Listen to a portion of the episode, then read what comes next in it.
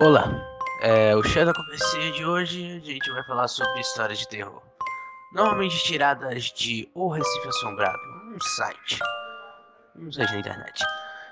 Não leve tudo que a gente fala aqui a sério, afinal, eu em si tô à beira de ser um bebum.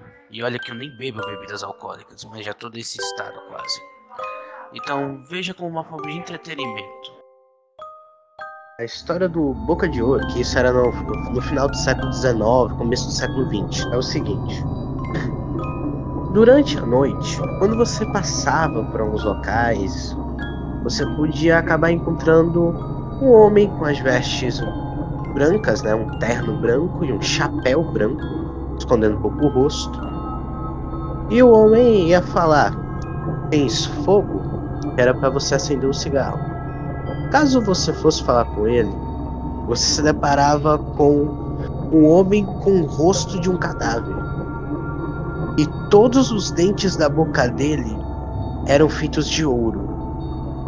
Obviamente pessoa, as pessoas ao verem isso se espantavam bastante e começavam a correr dele, já que logo depois que ele viu o medo das pessoas, ele começava a dar uma gargalhada. Só que quando as pessoas corriam, na esquina seguinte tava o mesmo homem, do mesmo jeito. Ele perguntava: Tens fogo? E ela corria de novo, de medo, já sabendo que era. E só que na outra avenida, em outra esquina, quer dizer, já aparecia ele novamente, perguntando a mesma coisa. E reza a lenda que logo depois a pessoa tinha tanto medo que ela desmaiava no chão.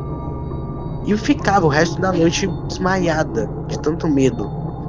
Então, normalmente o pessoal que era acordado no meio da rua achando que era bebum, era na verdade o pessoal que achou boca de ouro. Tinha gente que se jogava na água, fazia qualquer coisa para fugir do cara.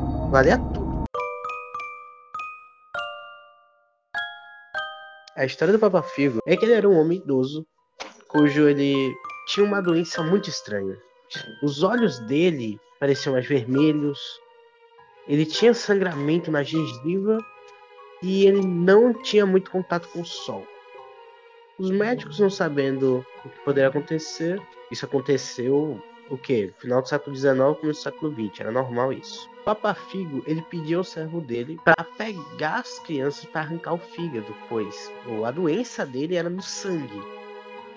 E o fígado de criança poderia ajudar contra essa doença.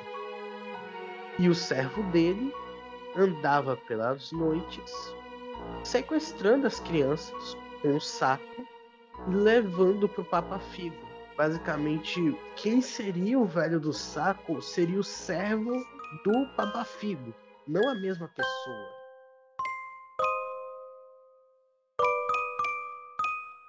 Com de Fulosia, um relato de uma bióloga.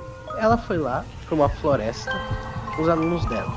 E uma das alunas chegou e disse: A gente tem que pedir licença para comadre Fulosinha. Aí chegou um cara, um cara mais puxado Não, não existe isso não, deixa de besteira. Ah, beleza, ele debochou. Eles passaram o dia inteiro procurando a saída da floresta e não achavam. Até que, né, porque eles realmente passaram o dia, tava anoitecendo, eles não conseguiam achar a saída. Sabe? Aí o que foi? Aí a menina disse: Ai, quem se debochou da comadre fulosinha, não sei o que. Tá bom, beleza então. Desculpa. Deixa a gente sair, comadre fulosinha. Desculpa. Assim que ele pediu desculpa, mesmo sendo de, de forma debochada, se, meio que como se tivesse aberto uma saída. Onde quando eles foram ver, estavam só 5 metros de distância da saída da floresta.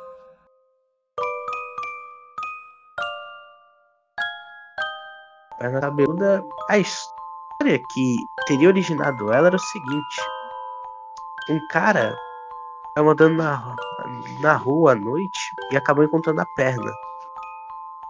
E ele começou a correr da perna, obviamente, porque Tipo, ele tava sentado de um lado, a perna tava do outro. Se ele desse um passo pro lado, a perna também dava um passo, um passo pro lado.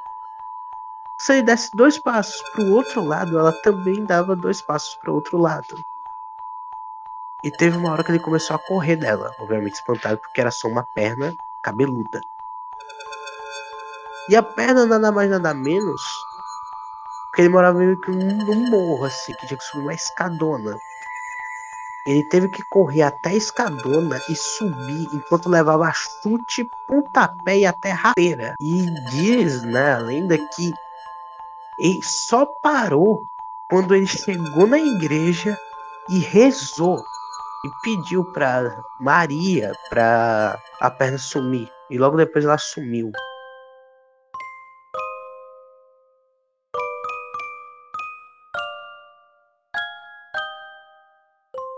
O conto de A Senhora tem permissão para entrar aqui?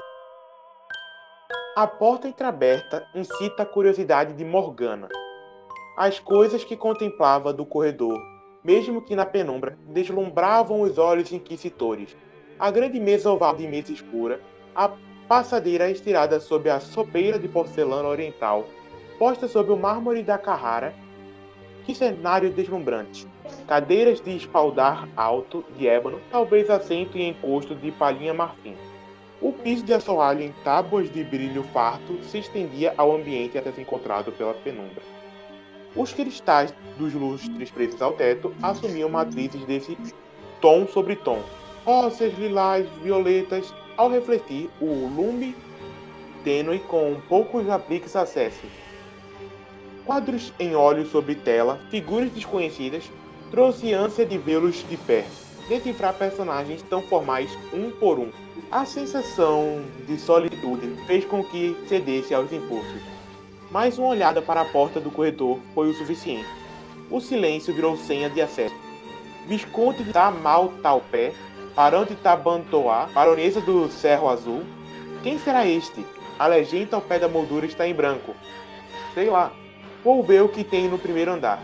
Resoluta venceu cada degrau com passos decididos. Apenas um abajur dava tímida claridade ao cenário.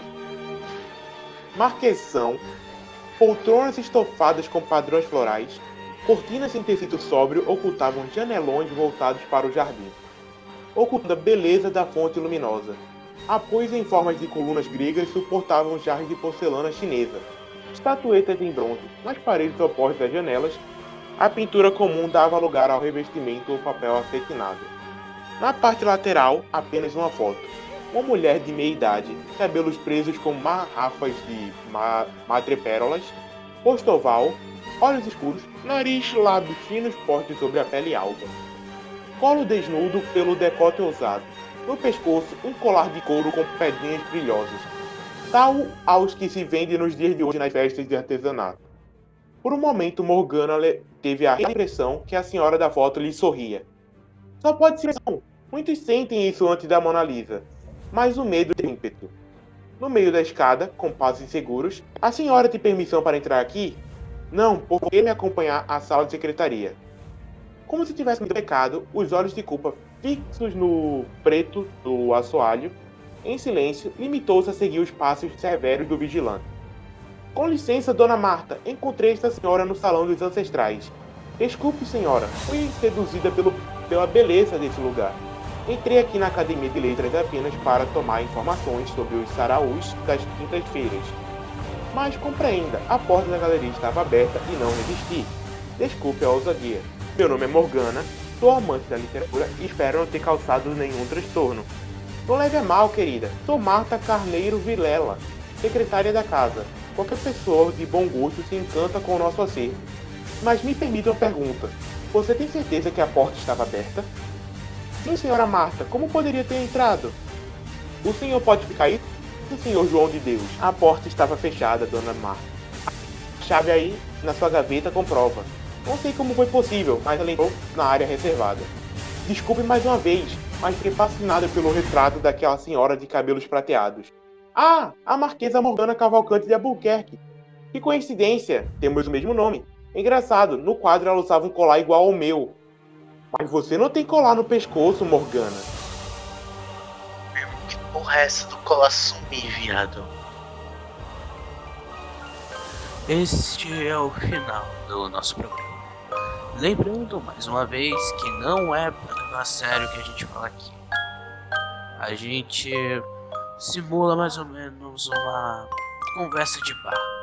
Quer dizer, não no bar, caso né, que eu não bebo, mas é uma conversa entre dois idiotas, digo, amigos. Então, não levem muito a sério e tchau.